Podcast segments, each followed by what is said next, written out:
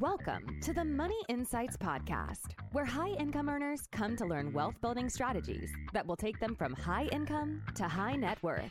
With your hosts, financial and wealth building experts, Christian Allen and Rod Zabriskie.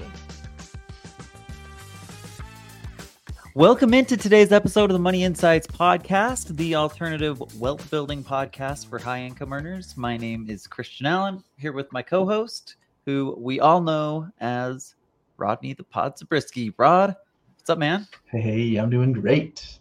How are you?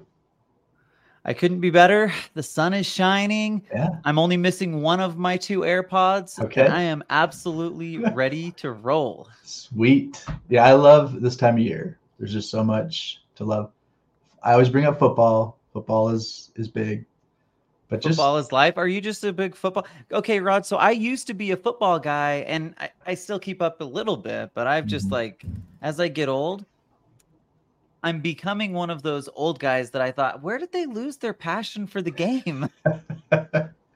that's becoming I'm just you? like, Oh, it's becoming me. I'm like, ah, there's more important things than getting up in arms if my team loses, and you know, being like angry with my wife and children if my team loses. like, I just that stuff's not that important to me.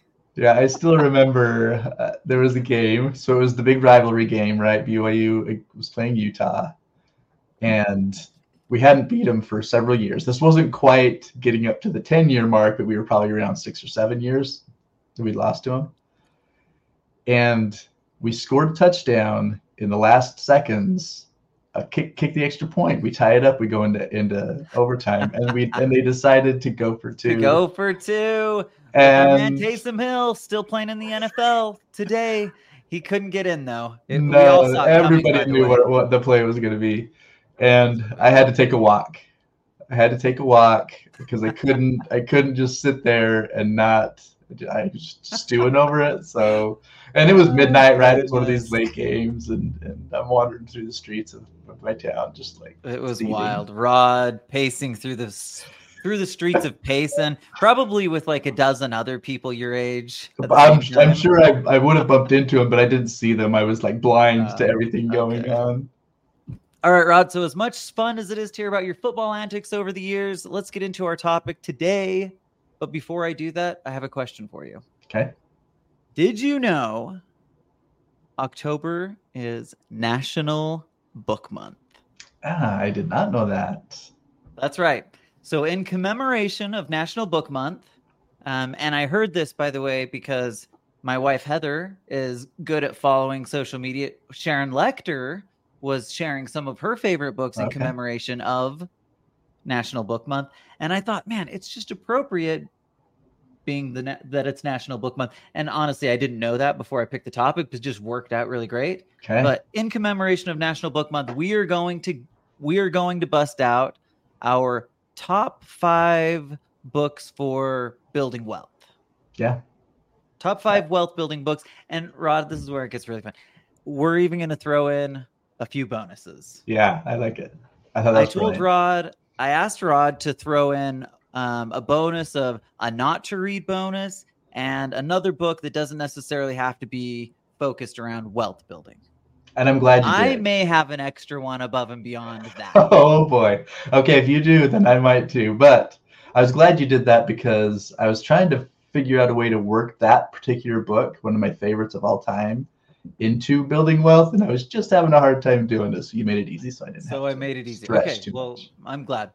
Um, I feel like Rod, I I know at least two or three of the books on your I'm- list. yeah. And so I made at least an effort to diversify amongst the books that will likely that you would likely pick. Yeah. Um, so we might have we might share a couple in common, but I decided to kind of mix it up a little bit. So that being the case, Rod, I think I want you to go first. Okay. Okay. So we're just going to go back and forth.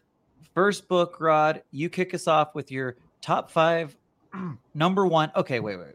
I've got to clear this up. This Okay. isn't in order, is it? Yeah. I, not necessarily. I am. I'll, I'll put it this way. I'm starting with the book that everybody knows what it's going to be. Okay, okay. Ninety-nine Well, feels percent of people out there are saying, "Well, Well, Rod's favorite book is this. I heard, yeah, I heard, I heard Rod say anything in the past. Therefore, I know what his first this book's gonna be. must be okay okay so but it doesn't necessarily mean that it's like ranked one through five. Mine is not and that's why i wanted to clear that up. Yep, that's Okay. That is true. okay rod well now that we know what your first book is or at least 99 out of 100 people listening likely do why don't you kick us off and Okay, tell us what your first book is?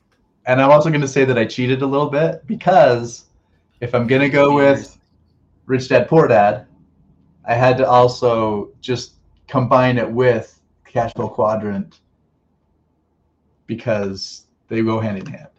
do you see my face right now rod do I i, do look happy you- you look very disgusted.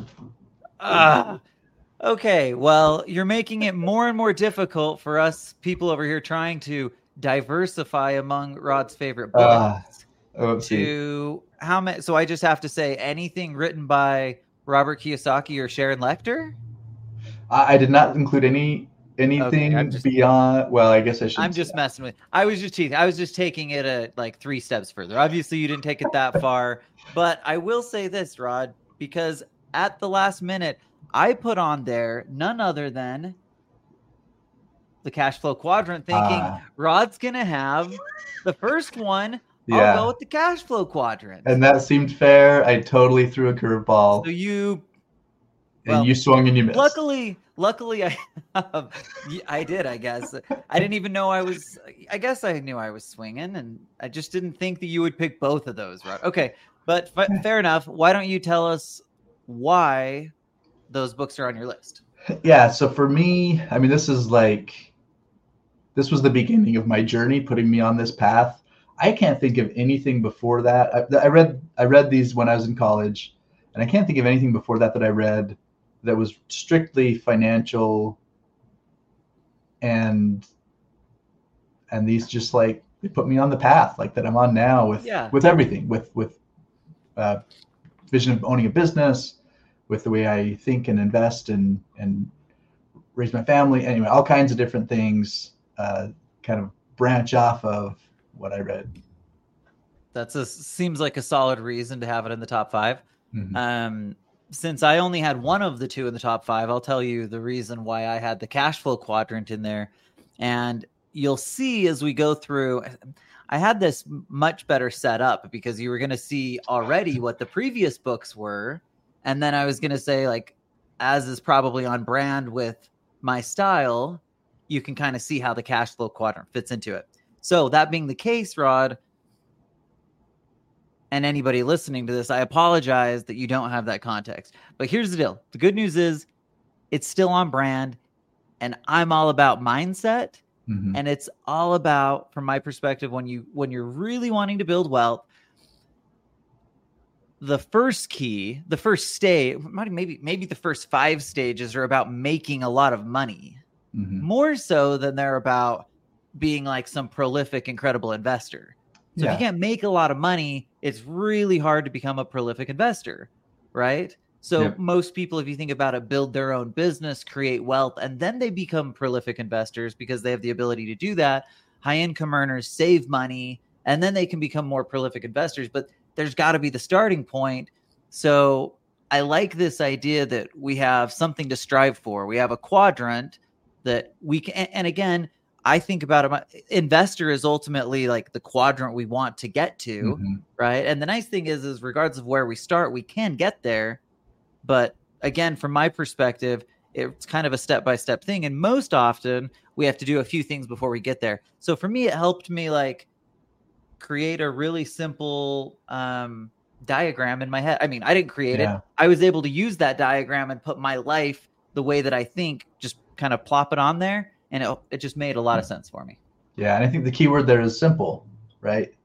It if, is really if it simple. is overly complex, if it's if it's like you know digging deep philosophically, all these things, then it, it would be harder to to grasp to follow. But but it is. It's like a framework. It's it's simple. Framework. There Thank you. That's what I was looking for. It's a Ah. framework.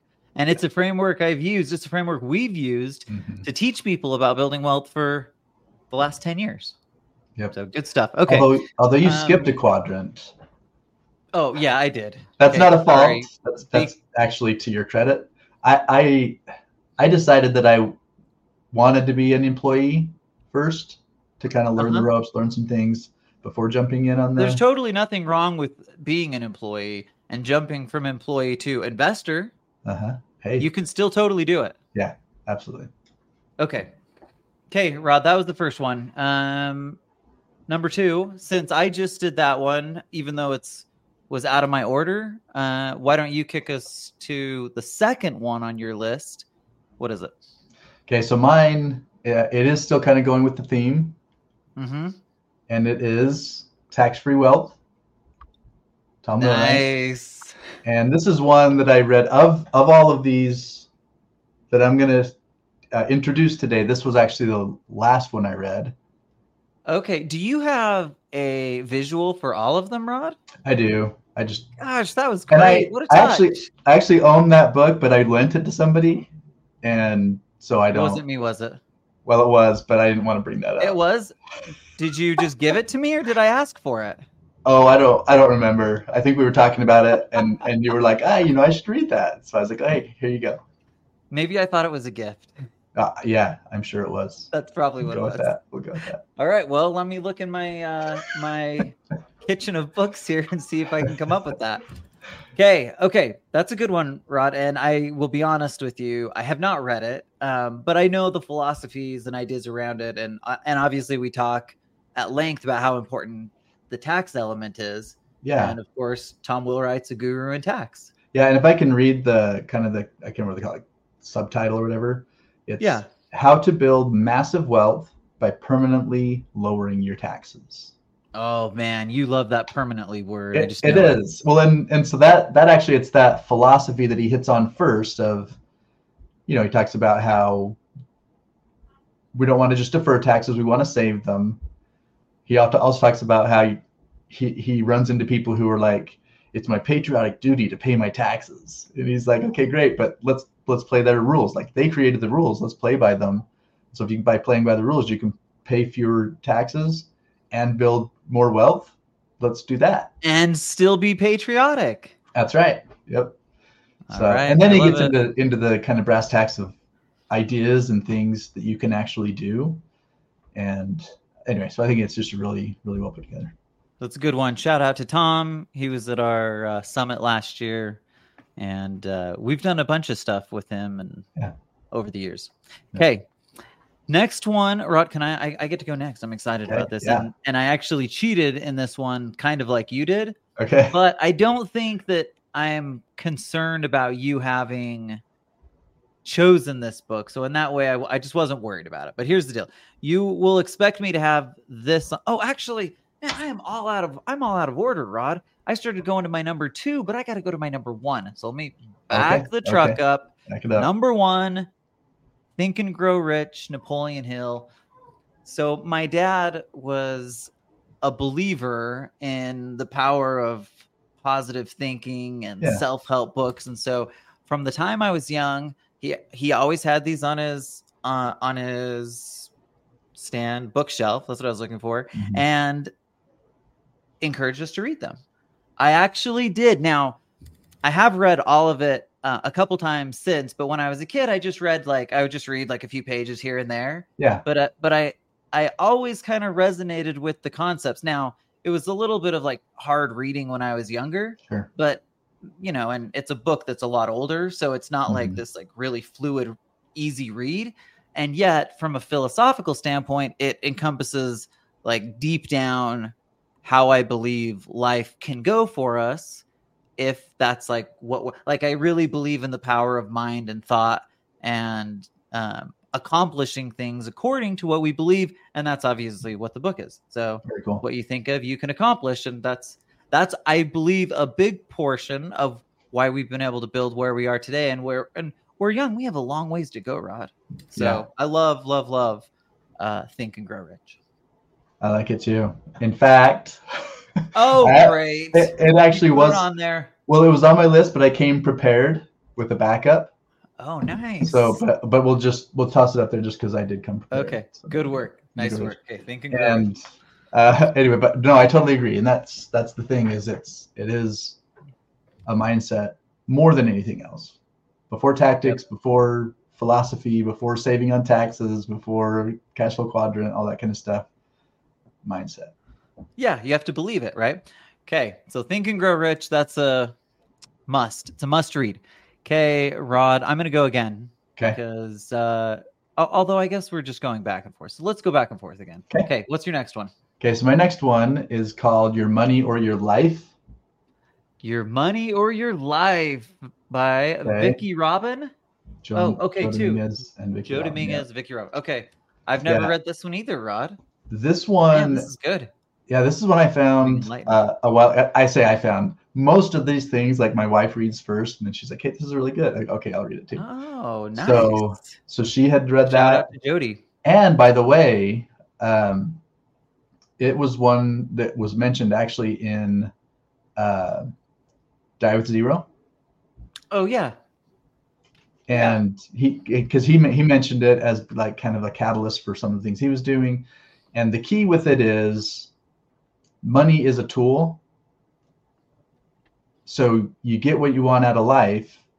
Again so let, let's let's kind of create a trail from think to grow rich think and grow rich right? A mindset idea to then kind of carrying out creating goals and strategies and philosophy and all that kind of stuff. And so this one basically becomes a almost like a, a fallback in terms of keeping perspective right M- remembering hey money is what you want it to be like what you want to turn it into in terms of your your real goals in life right your real purpose in life so anyway that's why i thought it was a really good one Okay, I like it. That's a good one. Um, I'm going to put on my list of must go reads. Wow, that didn't make sense. Must go read. Okay, Rod, the next one on my list, you will not be surprised that I will have my good friend Bob Burg and John David Mann, who wrote the Go Giver series. There's two of them Go Giver, the Go Giver Sells More. These are not finance related books, FYI. Not directly, anyway yeah right? But again, they're very on brand for me. So my starting point for building a successful financial foundation, I- I'm just to be very honest with you, I'm not as strong in the details.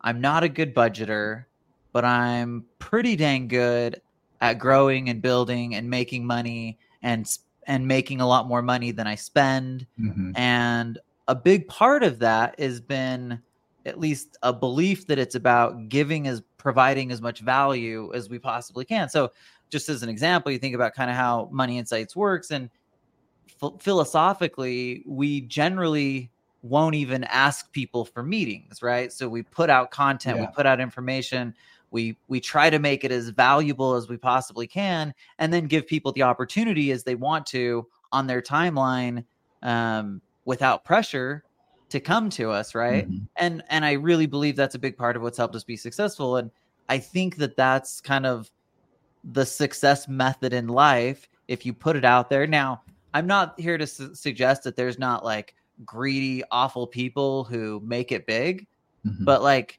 if you want to live like your best life the combination of being wealth and ha- wealthy and happy i really believe providing value without being constantly being worried about what's coming back to you yeah the irony behind it is if I can do it, I just end up getting way more back than I put in.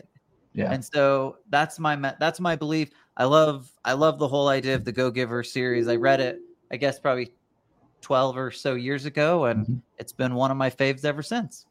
Yeah, and that comes as no surprise. I I should have thought of that. I hadn't before you brought it up, but uh, And I- Rod even was kind enough to give me a Go Giver award. So this is funny. The Go Giver, they have like a Go Giver organization. This is like a promotion for for Bob's organization here. They have this Go Giver and and they like actually create these awards and so if you do certain things or whatever, you get the Go Giver award. And Rod was kind enough to be like in a moment of generosity, of just it was just a nice moment, Rod. I don't I know what to say. I was inspired by your go giving. I thought I'm gonna try to be a go giver. I'm gonna go find this certificate. Man, I love it. I love it. So Rod got me a Go Giver certificate, and uh, I wish I could say that I had it like I don't know where that thing went, Rod, but I do remember it well, and I really appreciate it. That was a So, few offices ago. Yeah. That was a few offices back. okay, so that's the Go Giver series. Rod, remind us the three books that you have hit on so far. I'll remind the three that I've hit on, and then we'll get into our fourth book. Sounds good. So I cheated on the first one because it was a combination of Rich Dad Poor Dad and Cash Flow Quadrant. That's So where you took my fifth. Yep. And then I had uh, Tax Free Wealth. Tax free wealth. and then I had uh, Your Money or Your Life. your money or your life. Yes. Okay. Okay. So Rod, we are God, we're moving down it. So these are the must reads. Must Yep. reads, Rod. Must reads. Okay. Yeah, totally. Okay, number four. What's your number four must read in order to grow massive wealth? I want Okay, to so- borrow some lines from from Tom. Good job. Perfect. Okay, so I went to business growth, building a business Okay. that is going to last. And so I went to Good to Great. Good to great. Jim okay. Collins. That's That probably would not be a surprise for you either for me to pick that one. nope, not a surprise. Although, Rod, this is terrible. I'm not meaning to undermine your book here because it's a great book. It really is. Um, No, don't do it. but but I'm, I still have to do it. I still have to do it. So when I started in the financial services industry, I started with a group here in Salt Lake, Beneficial Financial Group, Yeah. and they are they were like a like a, still a big company, but like a regional type company, right? Yeah. Not as big as some of like as like AIG as an example. Oh, for example, yeah. However, however, beneficial. I remember like my first, my first when they're like introducing the new class of people coming in, the new professionals coming in. Mhm. The the president of the company gets up and he speaks to us and and he tells us about good to great and how they're modeling after good to great, Mhm. and specifically, they're modeling after AIG. Yeah. which can I just tell you at that time wasn't the best move. So, of course, AIG had a very specific way that they were investing, which was overly or too heavily back in the mortgage backed securities side of things. Well, Mhm. guess what? Beneficial did the exact same Yeah. thing because they wanted to go from good to great, just like AIG. Okay, Yeah. I'm totally, but that's that's what it reminds me of. And yet, as I go back and I think about the principles when I read that book, um, I loved it. I thought it was fantastic. And there's obviously many, many very good companies. That's just one kind of silly off example. And can I just also say this about AIG? Mhm. they're still going and pretty strong. And they, from my understanding, have paid back all of the debts they borrowed from the government Mhm. um, and are in a clean and strong place. So maybe Yeah. they still were a good company after all. Yeah, and- what's funny too is this here, you know, whatever it was three, four years ago when when really bad press was coming out on for Wells Fargo, and I couldn't help but think about that too because they were one of their featured companies. Yep, well. Wells Fargo. Well, they were like, weren't they like uh, creating like like phony accounts, Yeah. kind of thing, like yeah, to getting create bonus extra- and everything because they were yeah. just. like- ah, dang it, Yeah. dang it, dang it. But okay, Okay, can I well- have just a couple of principles though that that really stood out? And the first Oh, one yes. is just kind of the, the basic premise of the book, and it is that good is the enemy of great, meaning Ah, if okay, I do like that. at something and you just get comfortable and you're like, I'm good, I don't need to, to try harder, then you can't get to greatness. And I think about like obviously they, they had it the companies, but as far as like athletes go, to me, someone like Kobe Bryant is the epitome of that. That he, you know, natural talent, yes, but he became what he became because he, wasn't content with good. And he worked hard and he, I mean, just just was like a machine The in- Mamba in mentality, workouts, yeah, everything, everything. Uh, so anyway, that's that's the first principle, and the second one, Wait, Rod, are you saying that you have taken on the Mamba mentality yourself? I I would say that if good is the enemy of great, and we want greatness, that because it's it's a it's a mentality for yourself, but it's also for other people. So to look at somebody and say, "Oh man, they you know they're, they're really successful. They've done great. They've achieved greatness." And sometimes our our tendency is to say, "Well, it's because of whatever. Like they just have a natural talent for this or that or the other thing," and we ignore the fact that it takes an enormous amount of effort and time and focus and and leaving a whole bunch of other things undone because you're just putting so much time and effort into that to get there. So sounds like the Mamba mentality to me. That's on. All, uh, yeah, all. Uh, and then the other thing that I wanted to hit on that I think I still am trying to wrap my mind around this. Um, in the book, he talks about a uh, an admiral who, in in uh, the Vietnam War, mm-hmm. um, was taken as a as a prisoner of war, and um, and you can go go read the book if you want to get more details on on what happened there, but just really horrible things, right? And when he got done and he got home, um, he said that he if he had to choose it, he would go through that again because of the things that he learned while he was there, and that is just wild to think about. That someone sounds like insanity to me, Rod. Yeah, right. Like, why would you choose it? and and he well he answers it himself right? Because of the things he learned while he was there. And so we we do have hard times. We go through hard times. And let's make the most of it right? Like we're going to go through hard times anyway like all of us are. So learn what you can from that and and that'll help you go from good to great. I love it okay i i couldn't agree more it's a great book okay rod my number four book and i'm trying to see how many authors I can go with that are dead and before 1950. okay. Today, this one we're going with How to Win Friends and Influence People by Dale Carnegie. Yeah. It's another one that sat on my dad's bookshelf.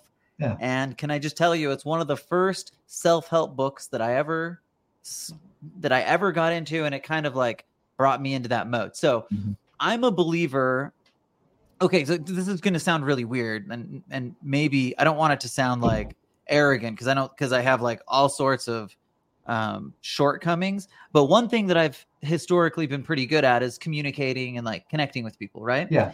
And and this book kind of highlighted some of what I was naturally good at, but it also challenged me to try to become a lot more than that, right? Yeah. So it's almost like it's almost like that mentality that you get from Think and Grow Rich or Good to Great, where where you're saying, okay, I might have some natural talent or skill in this, but that's not enough. And I genuinely believe that wealth most often comes by creating influence, whether that's by creating a business, whether that's because you're an incredible salesperson, mm-hmm. whether it's because you're an amazing physician. All of these things require you to learn how to win friends and influence people, or yeah. at least if you want to be as successful as you possibly can, that's the way to do it, right? most people, again, this is just my experience and from my viewpoint, most people that go kind of up the ladder the most quickly have this unique skill set in that mm-hmm. they can genuinely connect with people and really have an ability to influence. And oftentimes it's influence, hopefully it's an influence for good, yeah. but influencing people one way or another, and that'll get you really far. And certainly that'll help you build wealth. So that's why that one fits on my list. All right, I like it. And there seems to be a little bit of a connection or maybe a theme between that one and the Go Giver series. It's about people. It's about your your interactions, right? Yeah, and that's just how I believe it. If you mm-hmm. look at my world, that's just how I function in the world. That's yeah. why I, that's why Rod's there. Rod's like can actually get down into the weeds and details and make sure that we're doing the right things. And of course, it's really amazing. It allows me to kind of not have to deal with those things and do the things I'm good at. So yeah. anyway, I I just genuinely believe that growing wealth is about is is first and foremost about the way you think and the way you behave and secondly about the what you actually do with money. Yeah. It's about wealth creation and then it's about becoming like a prolific investor. I like it. Okay. Okay, Rod, we're man, we're moving through these. What is your number five book? Okay, my number five book is Atlas Shrugged. Atlas Shrugged. By Ayn Rand. I knew it. This and this one, I it had I had to make a little bit of a stretch because her point was not to talk about growing wealth necessarily, right? She was absolutely like a capitalist, and that was her whole point, like like down with communism, up with capitalism. Uh, but so for me, reading this book, this was I, I, read this in kind of like my formative years of building my own business, and so seeing these people and and their their attitude toward what they were doing and, and building their own businesses uh, was just it was just I don't know eye opening, inspiring to me uh, to see it was it was as much about like to them doing the right thing was striving for excellence. Like they couldn't do anything different. That was just that was just ingrained in and that was their dna and uh, of course it it's very much a political book. Like there's there's a lot of other things and messages that she was trying to communicate um, but but for me and that, that's why i pick it is because of that element of it. Okay. Okay. I like it.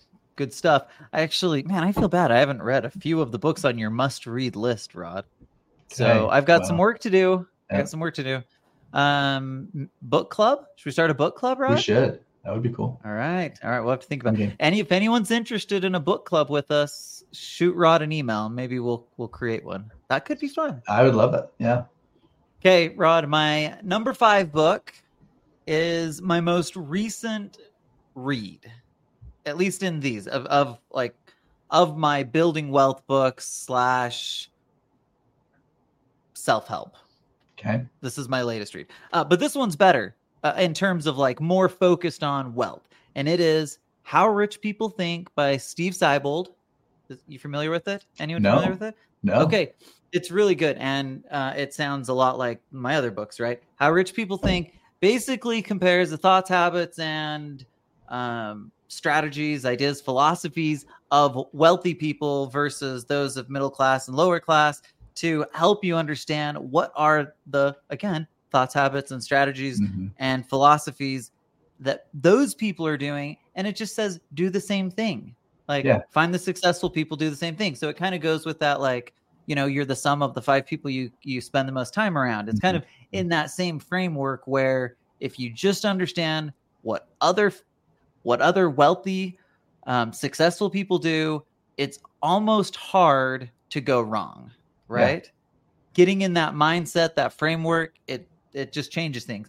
So and i really believe that that step happens. Again i keep saying this but that step happens first you've got to make money you've got to create money you've got to build and then you can invest and then Yeah. what's really unique and amazing about that is when you become an investor you can become a much more prolific uh, investor than you ever were like an earner off of your own income you absolutely can do that but again generally it takes money first and then it becomes like it, kind of like this cycling approach where Yeah. everything grows because of it so okay rod those were my top five i've got uh rich dad's cash flow quadrant think and grow rich go giver series how to win friends and influence people and finally how rich people think by steve siebold like it i'm gonna have Okay. to read that one Okay, so now I this is good news. We we've both at least okay. So you had like two or three. I, it was probably two and a half.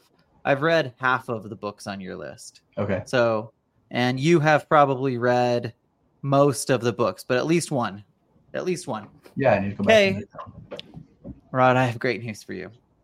all right We have some bonus books. I don't I know love if it's great news for the listeners, but I have this is good news for you and I. Um, so I'm excited. I'm excited to get into these. I think they'll be fun.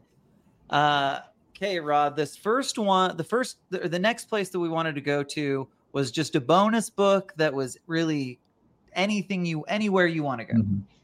And then once we do that, we're going to finish with our these are you must not reads. okay Okay. Or at least a must not read. Okay. Yeah. So what's your bonus book, Rod? so my bonus book is les miserables Les Miserables. I should Yeah. have known that too. I- should I have known it. just so it started with the musical. I was I don't know 12 years old or something when when Les Miserables hit Broadway. So like through my whole teenage years, I enjoyed it. My family enjoyed it. Friends enjoyed it. Like it was just like the music that was it. that you just hear That heard all over the place. And it's Uh-huh. still out there, right? Like you can still It is. I, I could go two or three times a year, just go into local high schools or or you know places to to continue hearing it. And I do You try would to find it. Um, but what happened is when I got in and read the act the story, like the backstory and the details, just like took it to a whole new level. So if you like Les Mis at the musical, you have to. And you, must. gotta go check out. You mu- Read the book. it's a must read. Yeah, and here's the thing: I'm going to take it to another level, and people are going to be like rolling their eyes. And I know Oh boy, Rod. you'll be tempted to go read an abridged version because they're out there. Don't do it. Don't let yourself stoop. Rod, I can assure you that I will not be tempted version. to read either version. I can assure you. Now Okay, that's coming well- from someone who loves musicals. I love musicals, but um, Les Miserables is not my favorite musical, but I like it. I Mm-hmm. Like it. Um, Well, it's a here- fun one. Here's what I can tell you: if you'll read the first hundred pages, you'll be hooked. It's not Hamilton, Rod, but it's pretty good. No, and and I would love like I would love to read more about Hamilton. It, it's Get fun. into the details on in his Oh, life. my my stepdaughter. Well, really, my my oldest daughter Kate and stepdaughter Addie both have just like dug into the back backstories of Yeah, all of those things, awesome. and it is it is really fun. So you're right; it creates, to your point, learning those things creates a unique context to the play, Mhm. the musical, um, and probably teaches a whole bunch of unique and interesting lessons along the way. Yeah. Good stuff. Okay, Rod, mine, mine. I, I feel like I didn't go very, didn't get very diverse on this at all. Okay. Um, but can I just tell you, I don't read for fun, really. Like, I, I read for fun in the sense that I like, it's like fun to like build a business and grow and like those kind of things. But I don't really like leisure read. I shouldn't say that. If I do, it's normally like sports stuff, right? So I'm hmm. reading stuff online, articles and things like that. But when I actually sit down and read, if I'm on a plane or, you know, places like that where I have long, long periods of time where I'm just hanging out, Yeah. normally I read self help books. Yeah. Well, Rod, in true, true form, I'm sticking with it. My bonus book is 21 Irrefutable Laws of Leadership by John C. Maxwell. I don't know what to say. It just spliced up all of these leadership concepts and ideas into like manageable ways to think about them. Yeah. And so, you know, I think about these things like the law of the lid. Like I hadn't really thought of this of this, but like now I have some context and as I'm trying to lead and build, I can sit and look at those things and say like, okay, how did I measure up to this? If this is the standard, right? If we're trying to keep if I can believe that these are irrefutable laws, Yeah. then my goal is of course to get up be on the right side of those. The problem is is it's really difficult to even understand what all those are. And so I'm not saying that 21 is necessarily all inclusive, Mhm. but it's pretty inclusive, right? Yeah, It's like a that's a pretty big list. number. Yeah. Uh, so anyway, I love that book, and I'll also say um, one of my favorite mentors read it with me. It was it was one of our kind of it was in it was in like a leadership book club, Yeah. and um, getting the kind of unique perspectives of other people as we went through it. I think the whole thing made the experience unique and fun, and so that one stays on my must read. Not necessarily financial specific, but I believe has been one of the books that has helped me make um, make money. Awesome. I like Okay, it. right now I'm really excited. We're getting in the not to read. yeah, woo! Initially, Hey, I, I've been threw out waiting all day for this. Yeah, when you threw out this idea, I thought, man, I don't know. Like I, I feel like I read and I just try to glean, and so like a not to read, and then as I started looking around and I realized, And you're like, oh, don't read this. that's the one. That's the one. Okay, well, hopefully we don't have the same one, Rod. We Do you might. wanna- do you want to bust it out first? Uh, I feel like I've trumped your your. Uh, okay, okay, okay. the But time, I do have two. I do have two. Okay. Okay. So I could. So if you if you zig, Okay, I can zag. Yeah, I'll Okay. zig. Okay. You go first. My number one, Total- not to read, is also Total, Total money, Money makeover. Makeover or anything else by Dave Ramsey for that matter. Yeah. Really, he's kind of just a phony. Like, th- there's, I don't even take, he's basically an actor. He like that. That's what it's about. It's about interacting and like you know the way that he cuts people off and like it's about entertainment. hmm While some of his the concepts and principles work for the average person, if you take all of that on the whole, I am 100% convinced that you will slow down, especially if you're comparing to like the more effective methodology. So Yeah. so okay, if you go with the Dave the the Ramsey methodology and that's from like just being an overspender and not doing anything, like yeah, Mhm. that's better. That's that's better. But in terms of comparing that to the most effective ways to actually build wealth, it absolutely is not. And it's just borderline ridiculousness. Yeah. So anyway, there's my mini rant about uh, Dave. I totally stole it. So sorry. Why is it on your list, Rod? Well, uh, so what's funny is, is I, and kind of like you said, it's not like there's zero value there. Like if you if you look at it and you say, okay, well, I should be careful about debt. If that's what the message you got out of then great. That's not what he's saying though. He's saying avoid all debt, right? So Uh, yep. Any house you buy, first time house, you better have a million dollars saved up if you live on any coast so that you can get your like, you know, 800 square foot apartment. yeah. And again, like it's just not practical and realistic for so many people. in and I know people who who are on that path, and I just feel like they're never going to get a house because ten years ago they were thinking if we can just save up, we can get two hundred thousand dollars saved up, then we'll go buy this home. You, you maybe you like have a picture of it hanging on your wall, like this is my goal.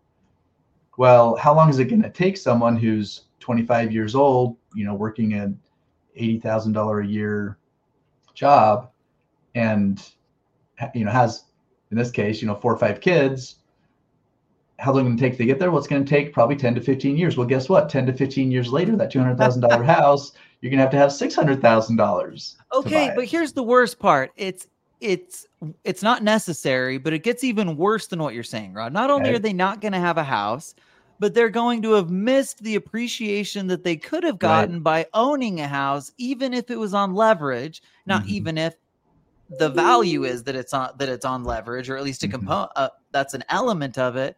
So you've missed out potentially on.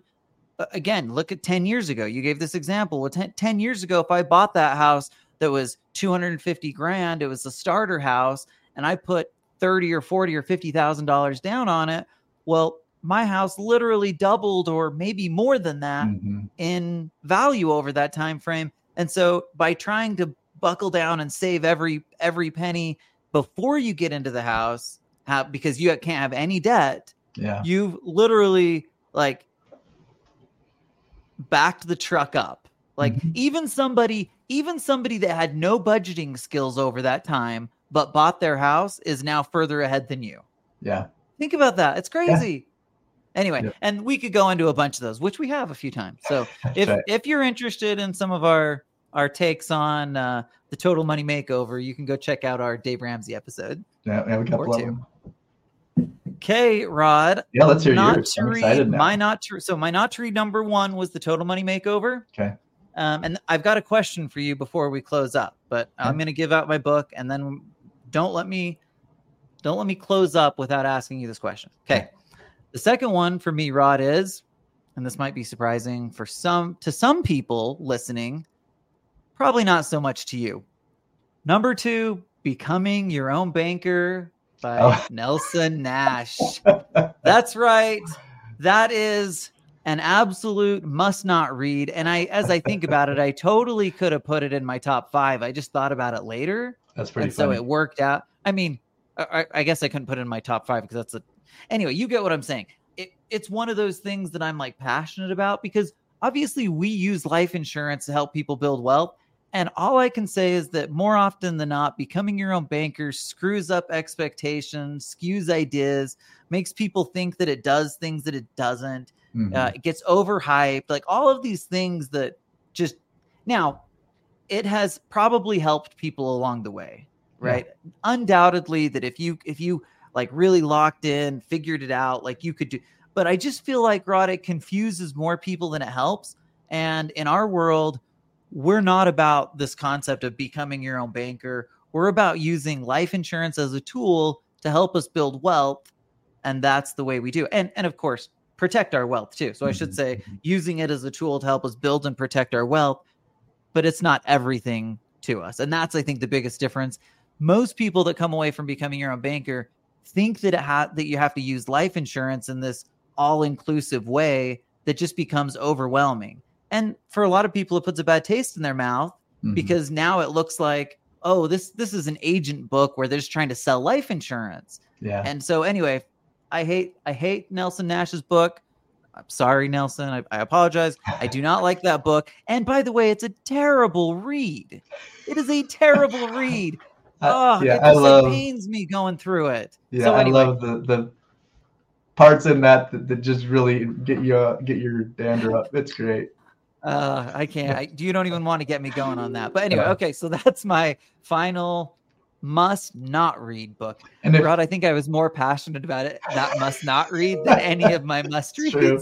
And if you want more passion from Christian on that, then go check out the podcast we did called "Why We Don't Do Infinite Banking."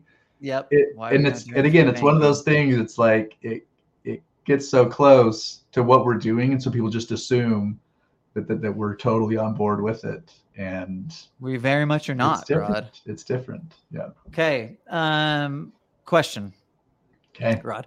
How do your top five must read wealth building books apply to our philosophy of in making sure that we're investing with benefits? Yeah, well, I mean, I feel like that's really easy on the Rich Dad Poor Dad cash flow quadrant side because it, it really is. It's that building that philosophy around what you're doing. Again, investing is critical, right? Like we're going to get where we where we want to go because we are smart in the way that we invest.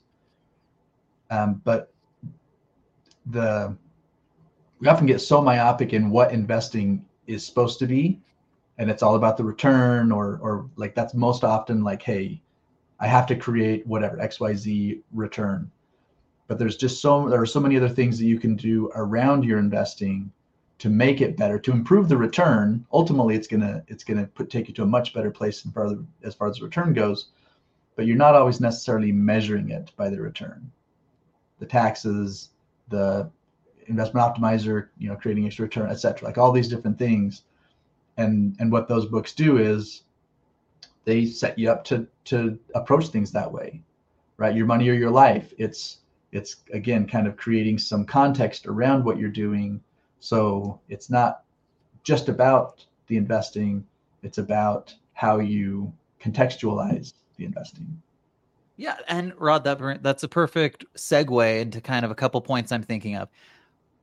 To your point, when we think of investing, we often think of it myopically, and we oftentimes think of it exclusively with money. Mhm, mhm. But but it could be investments in time, people, energy, processes, strategies. All of these things are things that we invest in, and really the philosophy is about doing it with maximum efficiency, right? Mhm. not just thinking myopically about the one thing, but taking into account all those things around us. So we talk about it multi-purposing money. The same thing can be true with multi-purposing time, talents, abilities, processes, all of those things. And so from my perspective, at least in some way, shape, or form, all of these books hit on various ways that we can focus on being as maximally opportunistic as we possibly Mhm. can. And that's really what the invest with benefits philosophy is.